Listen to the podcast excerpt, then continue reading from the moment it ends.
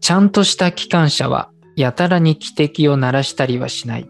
始まりました。大人の近代史。よろしくお願いします。はい、よろしくお願いします。えっと、 どういう意味かなこれね、あさっきまでちょっと子供に、あの、機関車トーマスの読ましてたんだよ。あーそう。で、なんか、あの、その言葉があってさ、いやー、なんか、心に響いたから、ちょっと。 あ、なに、だ誰かの名言とかではないと。名言じゃないけど、まあ、トーマスの中にあった言葉だね。それ、 わかんない。どういうシーンかもわかんないけどさ。これさ、あの、まあ、機関車のヘンリーって、あの、緑のいんのよ。ああ、いるね。そのヘンリーに向かってゴードンが言った言葉なの。ヘンリーってちょっとあのーチャラそうなやつだよね。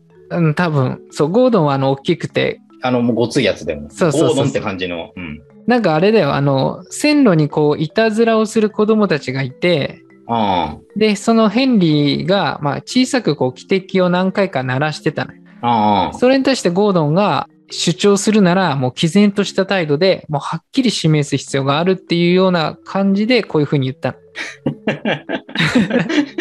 何のこっちゃだよ、本当に。で聞いてる人も、え、何のこれ歴史みたいな。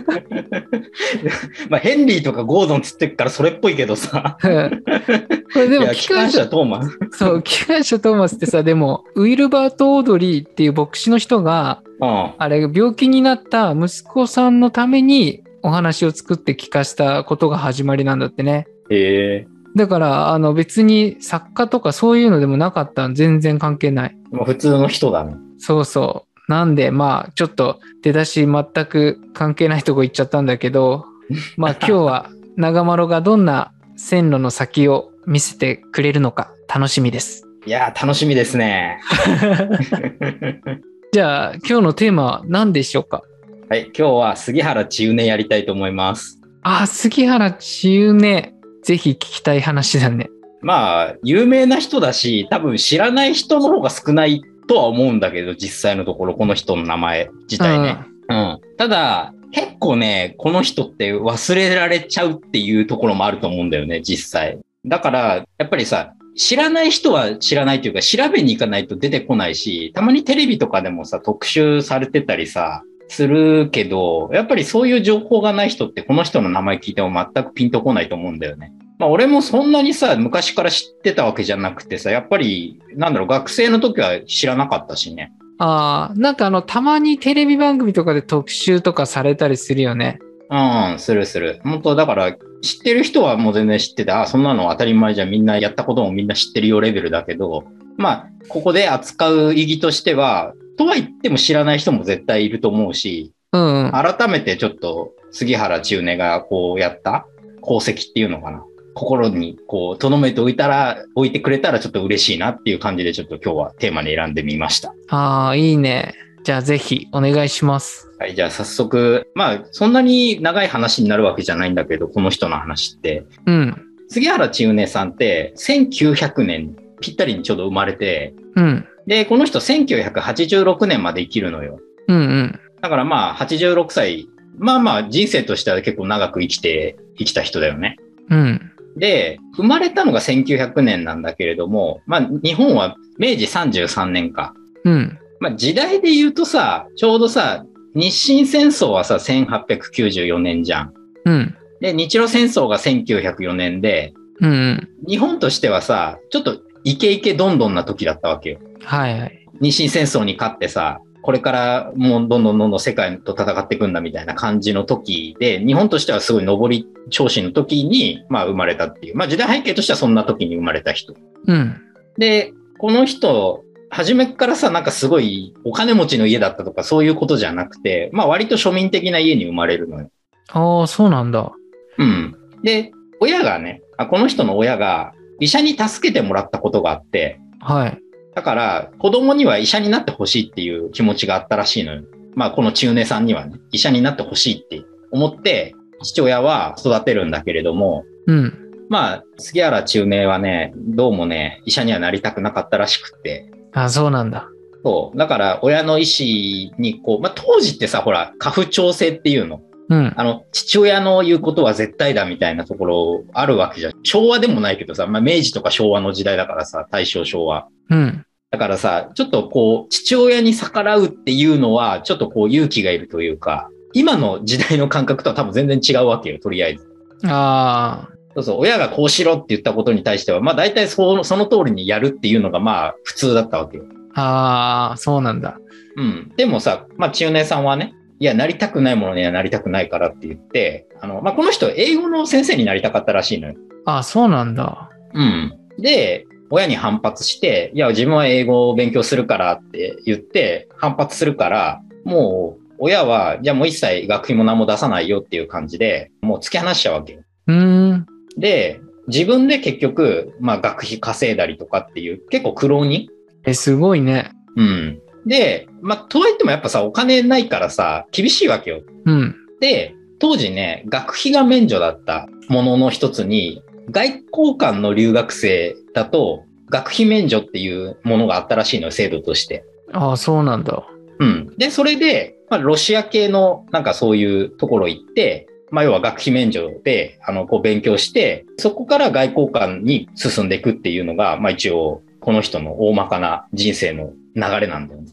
ええまあでもあれだよね。優秀じゃなかったらなれないもんね、それもね。そう。まあ、あの、もともとすごい頭はいい人で、なんか、学校の成績がオール5だったとか、そういうね、記録も残ってるぐらいだから、もちろん才能もあったんだと思うよ。すごいね。ただやっぱり、この人はちょっとハングリー精神もすごいあって、うん。そういうところがやっぱりね、まあ、外交官ってさ、別に今もそうだし、当時もそうだけど、結構優秀じゃないとなれないわけよ。うん。でやっぱ外交官に慣れてる時点ですごく人材としてね、あの優秀な人だったんじゃないかなとは思うんだよね。うん。で、まあ、この人は、まあ、そうやって紆余曲折で外交官になって、で、どっちかっていうと、やっぱね、ソ連系に強い人って言われてたのよ。うん。外交官ってさっていろんな国あるわけじゃん。例えばアメリカにこの人はアメリカの時勢に強いとかさ、イギリスの時勢に強いとかそういうのがあるわけ。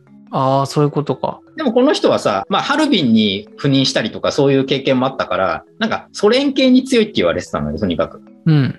で、だから、この人、後々もそうなんだけれども、結局、どっちかっていうと、アメリカとかそっちじゃなくて、ヨーロッパとか、まあ、どっちかというと、ソビエトに、こう、影響のあるような国に赴任するんだよね、ずっと。ああ。で、まあ、ちょっと話は結構本題の方に一気に行っちゃうんだけれども、うん。この人、そもそもなんで有名かっていうとさ、まあ、小型太郎は、あの、ご存知だと思うんだけれども、うん。この人さ、多くのユダヤ人を救った人で有名なんだよね。うん。で、まあ、どうやって救ったかっていうと、この人は、その当時ね、時代で言うと1940年、リトアニアの在カウナス日本領事館の副領事に就任するのよ。はい。で、リトアニアってさ、 ちなみにあんまりピンとこないと思うんだけれども、うん。場所で言うとさ、ソ連とポーランドの間ぐらいなんだよ。ああの、バルト三国ね、いわゆる。あ。うん。で、当時のリトアニアっていうのは、もうソ連に併合される、本当間際。うん。なんだよね。で、1940年っていうさ、あの時代考えてみてもらうとわかるんだけれども、当時、ヨーロッパっていうのはナチスドイツが牛耳ってたわけよ。うん。で、ソ連とドイツっていうのは、そもそも不可侵条約結んでたわけよ。ああ、はいはい。まあ、ちょっと仲良くやりましょうよみたいな感じにしてたわけよ。で、それでお互いが、じゃあポーランド、とりあえず半分半分で統治しましょうっつうんで、こう半分ずつこう切って分割統治してたりとかしてたわけよ。うん。で、そんな中、ドイツってさ、あの、ホロコーストで有名でしょうん。ユダヤ人の、まあ、虐殺だね、もう簡単に言っちゃうと。で、ドイツがどんどんどんどんさ、西の方を固めてって、東の方にこう、どんどん進出してきてるわけよ。はいはい。で、もちろんドイツにいたユダヤ人もそうだし、ポーランドにいたユダヤ人っていうのも、もちろん捕まっちゃった人とかは多いよ。多いけど、逃げられた人もいるわけよ。うん。で、逃げる人ってもう東に逃げるしかなくなっちゃってるわけ。ああ、そっか。西はさ、だってむしろドイツじゃん。例えばポーランドから見た西ってさ、あのドイツなわけよ。ああ、なるほど。だから西には逃げられないわけ。逃げるとしたら東、まあソ連側に逃げるしかないのよ。うん。で、そういった人たちがどんどんどんどんあの東側にこう逃げてて、リトアニアも、まあそのうちの一つだったわけよ。うん。で、ただリトアニアもさ、今度ソ連にさ、あの侵攻されそうっていうところだったわけ。ああ。で、ドイツも侵攻してきてるし、なんかこのままここにいたら結局ユダヤ人ってどうなるかわからないっていう状況だったわけ。はい。もういつドイツが侵攻してきてもおかしくないし、まあもちろんドイツが侵攻してきたら絶対殺されちゃうわけだから。うん。そう、そんなところで、この杉原さんは、あまあ働いてたわけ。はい。で、毎日毎日ね、ユダヤ人がね、この領事館に来るわけよ。うんうん。助けてって。とにかく早く逃げなきゃいけないから、ビザをくださいって。あまあ、要は、他国、逃げるにしても、ソ連通って逃げなきゃいけないわけよ。東に行かなくちゃだから。あ。はい。だから、ビザが必要なわけ、とにかく。うん。でもさ、当時の日本が発給してたビザって、条件がついてたのよね。うん。すべての外国人に、これは別にさ、ユダヤ人だからとか、何々人だからっていうわけじゃなくて、日本人じゃない外国人、もうすべての外国人については、日本を経由して、こう避難するっていう場合であっても、うん。避難先の国の入国許可証がなかったら、もうビザは日本は発給しませんよっていう決まりがあったのよ。ああ、そうなんだ。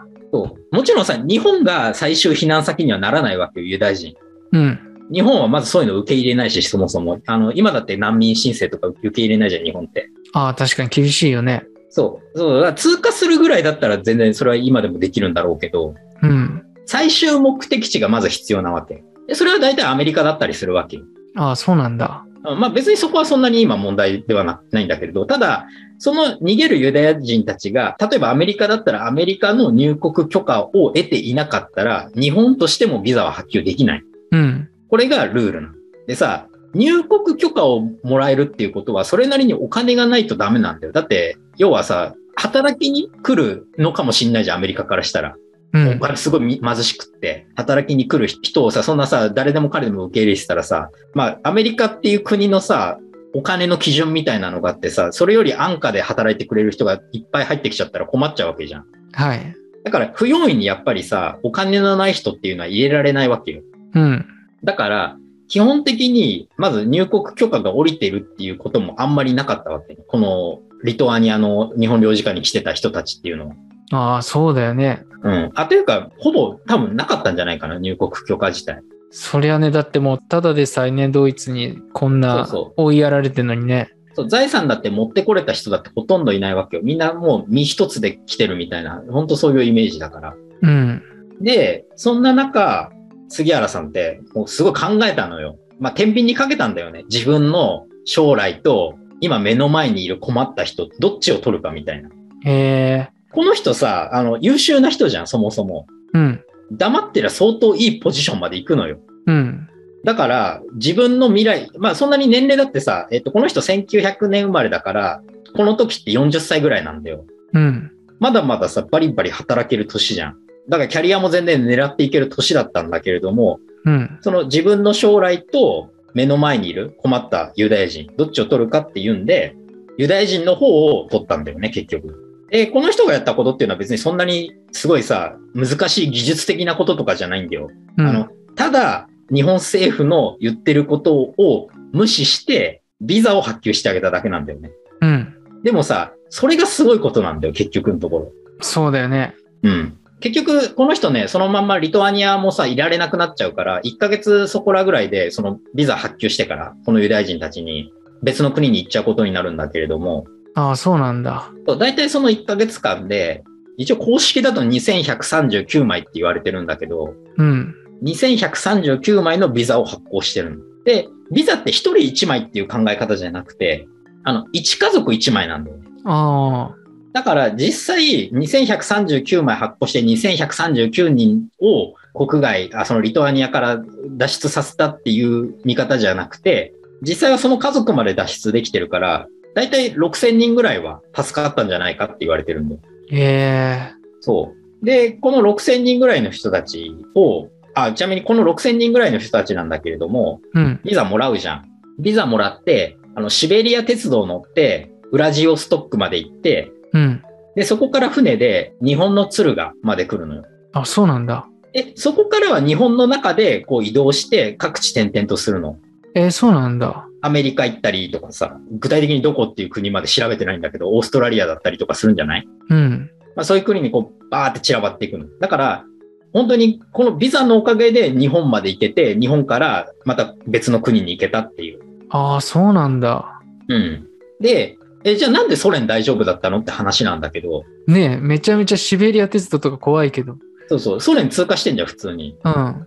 これはね、ソ連側の事情もあって、うん。めっちゃお金取ってんのよ。そこ通過する際に。あそうなんだ。うん。だから、要は儲けたかったの、ソ連も。うん。あで、とりあえず逃げられたんだよね、この人たちって。あ、そうなんだ。あ、それはなんとか払ったんだ。まあ、払ったっていうか、あれだよね、持ってるもん売ったりとかさ、そういうレベルだよね。うん、うん。結構経済効果があったらしいからね、ソ連側からするとそれで。ああ、まあ相当の数だもんね。数もそうだし、やっぱりそういう逃亡ビジネスっていうのかな、なんか、ちょっと変な話だけど。ああ、まあ、単純にさ、列車に乗るだけでもお金落とすわけじゃん、単純に列車代があるから。うん。っていうのもあるしね。まあそう、そういう意味でも結構経済効果あったらしいんだよね。この時期っていうか、この時の逃亡の手助けっていうか、まあソ連はほぼほぼ見て見ぬふりしたんだろうけど、多分。うん。で、まあこれでユダヤ人は助かりました。めでたしめでたしじゃん。はい。ただね、ちょっとここから話したいのは、杉原さんじゃあこの後どうなったのかってところなんだけど、うん。この人ね、なんかね、やっぱあんまりついてない人なんだと思うんだよね、俺的にはやっぱり。うん。この人、この後ね、まあ、リトアニアからさ、ベルリンに行くのよ。で、ベルリンで次の、まあ、仕事先を、が見つかるまで待機して、で、仕事先が見つかるの。それがプラハなの。ああ、そうなんだ。そう。で、プラハから次今度、まあ、どんどんほら、外交官だから赴任先変わっていくわけよ。はい。今度はケーニベルクっていう町行って、ブカレストう行ん。って、そこで終戦を迎えるわけ。そこか。うん。そこでちょうど1945年で終戦迎えて、で、この人さ、まあ、日本人だからさ、収容所入るんだよね、終戦迎えた時に。はいはい。まあ、捕まっちゃうっていう言い方は変なんだけど、まあ、日本人だからっていうことで収容所に入れられちゃうわけ。うん。で、収容所では1年ぐらいなのかな。まあ、ざっくり1年ぐらいだと思うんだけど、過ごして、うん。で、日本に帰る許可が出るのが1946年の11月。うん。で、やっぱりね、そこでもいろいろ苦労して、なかなか帰れないのよ。で、結局日本に帰れたのって1947年の4月で半年以上かかってるんだよね、帰るのはい。で、帰って、やっと、あー帰れた、よかった、よかったって思ったんだけれども、うん。あの、外務省から呼び出し食らって、クビって。ああ、そっか。そう。で、これクビになった理由はね、まあいろいろあるんだろうけど、うん。一応さ、ちょっと、大筋の見方だと、もう無断でさ、ビザ発給しまくったやつじゃん、この人。うん。日本からしたら、けしからんじゃん。はい。で、クビになったっていうのが結構通説として言われてんのよ。うん。ただ実際はね、マジで仕事先がなかったっていうのが多分一番なんかなっていうのがなんか最近言われてて、あ結局さ、日本も終戦、終戦してさ、割とすぐじゃん。1年2年の話じゃん。あ。うん。日本国内がすごい貧しい中さ、外務省もさ、結局外務省の職員一人雇うのだって結構辛いわけで、うん。単純にね。で、それでさ、急にこう帰ってきた人がじゃあ職につけるかっていうとさ、なかなかそれも難しい。っていうことで、まあ、手のいい、あれなんだよね、首切り受けちゃったんだよね、この人は。ええー、そうなんだ。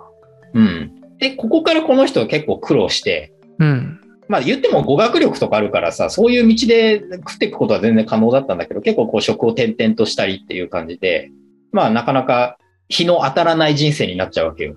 だって、やったことは結構すごいことじゃん。うん。今、ざっと6000人ぐらいって言ったけど、まあ本当にそれぐらいの人が助かったんじゃないかって言われてんだよ、この人がやったことによって。はい。でも全然こう日の当たらない生活してて、で、このまんまもうこの人日当たらないんじゃないかっていうぐらいな感じになってたんだけれども、うん。 1968年に急にイスラエル大使館から電話が来るのよ、この人のところに。うん。で、まあ何の電話かっていうと、ビザを発給して、もちろん杉原にもみんな会ってるから、みんな覚えてるわけ。この人が命の恩人だっていうの、ユダヤ人ね。ああ、はいはい。そう。で、そのユダヤ人たちが結局その杉原のことずっと探してたのよ。ええたださ、やっぱ当時だからさ、情報もないじゃん。あの、結局さ、当時リトアニアにいたけど、もうそのリトアニアの大使館はなくなっちゃってて、うん。で、杉原自身さ、転々としちゃってるじゃん。ベルリン行って、プラハ行ってとかって感じで。ああ、はいはいだか。ら全然もうどこにいるかわかんないっていう状況だったの。探してはいたけど。うん。そんな杉原が、あ、もう、で、しかも外務省も辞めちゃってたじゃん。はい。だからもう全然探せなかったんだけど、やっと見つかったんだよね。うこのん。人たち探して。で、それでイスラエル大使館から電話があって、ぜひあ会いたいっていう。えで、その逃亡というか、あの、ビザを発給した何人かとこう、そこで会って、すごいお礼の言葉を言われるわけね、杉原さん。あなたのおかげで助かりましたよっていう感じで。ー、うわー感動的だね。そこからこの人ってちょっと脚光が浴びるというか、あ、日本にこんなすごい人いいたんだ、みたいな感じで、この人の名前っていうのがちょっと知れ渡っていくわけ。えー、そうなんだ。で、ただ結局この人そんなにこう、そのまんまね、すごい日の光を浴びて人生最後を迎えたわけじゃなくて、やっぱりそんなに目立つ人ではなかったんだよね。だから結局、まあ、復権っていうかさ、名誉復権したのもこの人死んだ後なんだよね。ああ、そうなんだ。そう、外務省から正式に、ああの時はすいません、クビにしちゃって申し訳なかったです。ひどい扱いしてすいませんでしたって、ちゃんと謝罪を受けたのは、1991年なの。うん。で、この人1986年に亡くなっちゃってるから、あの、へえその謝罪を受けたのは奥さんね。うんうん。そこで、あの、名誉は復権したって言われてる。ああ、そうなんだ。うん。まあ、これがこの人のもう本当、ざっくりとしたあれだよね、人生っていうかさ。まあ、やった功績と、なんだろうな、最後の終わり方。まあ、終わり方別にそんなダメだったわけでもなんでもないんだけどさ。うんなん。か、やった功績にしてはそんなにこう、静かにフェイドアウトしちゃったような人なのかなっていう気はするよ。うん。で、この人さ、あの、すごく比較される人がいて、この人と。あの、東洋のシンドラーって呼ばれてるんだよ、杉原ってちなみに。はい。だから、オスカー・シンドラーさんとすごく比較されて、はいはい。オスカー・シンドラーさん知ってるちなみに。 なんか名前がなんとなくしかわかんない。何した人だろあの、同じ同じ。お同じっていうか、同じユダヤ人を助けた人なんだけれども、う。あ、そうなんだ。うん。オスカー・シンドラーってね、えっとね、シンドラーのリストっていう言葉で有名かな、多分。ああ、聞いたことある。そう、映画にもなってて、まあ、本当そのタイトル通りなんだけれども、うんシンドラーのリストに載っているユダヤ人っていうのは、簡単に言うと、オスカーさんって経営者なの。うん。工場を持ってたのよ。で、その工場で働かせてる人たちっていうのは、オスカーさんの、なんだろうな、所有物って言ったら変なんだけれども、オスカーさんの管理下にあるから、ドイツが、あドイツっていうか、まあ、ポーランドとかドイツが何を言ってきても、ユダヤ人引っ張れなかったのよ。うん。だから、それを利用して、オスカーさんは、自分の工場に大体1200人ぐらいのユダヤ人をかくまったわけ。はい。で、それが、まあ、あの、シンドラーリストっていうんだけれども、ああ、そうなんだ。そう。で、杉原さんもさ、やったことって結局似たようなもんじゃん。かくまったわけじゃないけど、逃がしたわけで。うん。で、すごく、このシンドラーさんと、あの、杉原さんっていうのは、比較っていうか、まあ、イスラエルとかさ、ユダヤ人とか、そういった人たちからは、もう、すごいいい人だっていう感じで見られてるうん。感じなんだよね。まあ、なんでこのシンドラーさん出したかっていうと、まあ、さっき映画の話もしたけど、この映画はすごいいい映画だから見てほしいなっていうのもある。ああ、そうなんだ。うん。ちなみに杉原千畝っていう映画でもね、杉原さんわかるんで、あの、これもぜひ見てほしいなって思います。はい。原沢俊明だったと思うんだけれども、ああ、唐沢俊明出てたね、なんか。そうそう、あの、唐沢俊明が、あの、杉原千畝役で出てて、で、小雪がその奥さんだったかな、確か。はい。で、映画やってんのよ。うん。これはね、まあなかなか杉原中年のね、そのやった偉業っていうのかながわかる映画なんで、まあ音声だけでちょっと物足んないっていう人はぜひ見てほしいかなって思います。はい。はい。まあ、これで今日のテーマの杉原中年は終わりなんだけれども、はい。小ガトロいかがでしたでしょうかいやー、なんかあの、この人だって外交官って結構お堅い仕事じゃん。うん。で、その当時やっぱ、今の日本よりもさ、あの大日本帝国でしょうん。だからもう逆らったらさ、ね、今みたいにさ、本当に保証もないようなさ、多分世界じゃん。うん。ね、それをさ、よくね、自分のこう意志というか、貫いたなと思って。まあ、本当にだから単純な感情なんだろうね。目の前に困ってる人がいてさ。うんうん。で、まあ、さっき俺の話の中でも天秤の話したじゃん。自分の将来と、うんそ。の目の前の困ってる人どっちを選ぶかみたいな。はいはい。単純にもう感情で動いたんだろうね。もう目の前の人を見捨てるっていうことができなかったっていう。すごいよね。だってあれだよね。日独遺産国同盟結んでる時だもんね。えーっとね、そうだね。ね、その、だからドイツに対してもちょっと意志を背くみたいな形になるわけじゃん。まあ、背くっていうとちょっとあれなんだけどさ、 いうほら、別にドイツに対してさ、宣戦布告してるわけじゃないからさ、あたーだまたあだ通ってくるユダヤ人にさ、ビザ発給してるだけだから、そこは、なんだろうな、捉え方にもよるかもしんないけど、うん、なんか難しいよね。だからとりあえず、感覚としてはさ、え、いいのっていう感じだよね。うん。いや、すごいわ。こういう人がなんかいたって思うと、ね、そ誇りだね。う。ね。まあ、そういうことで、今回はですね、杉原千畝についての回でした。はい。最後まで聞いていただいてありがとうございました。はい、ありがとうございました。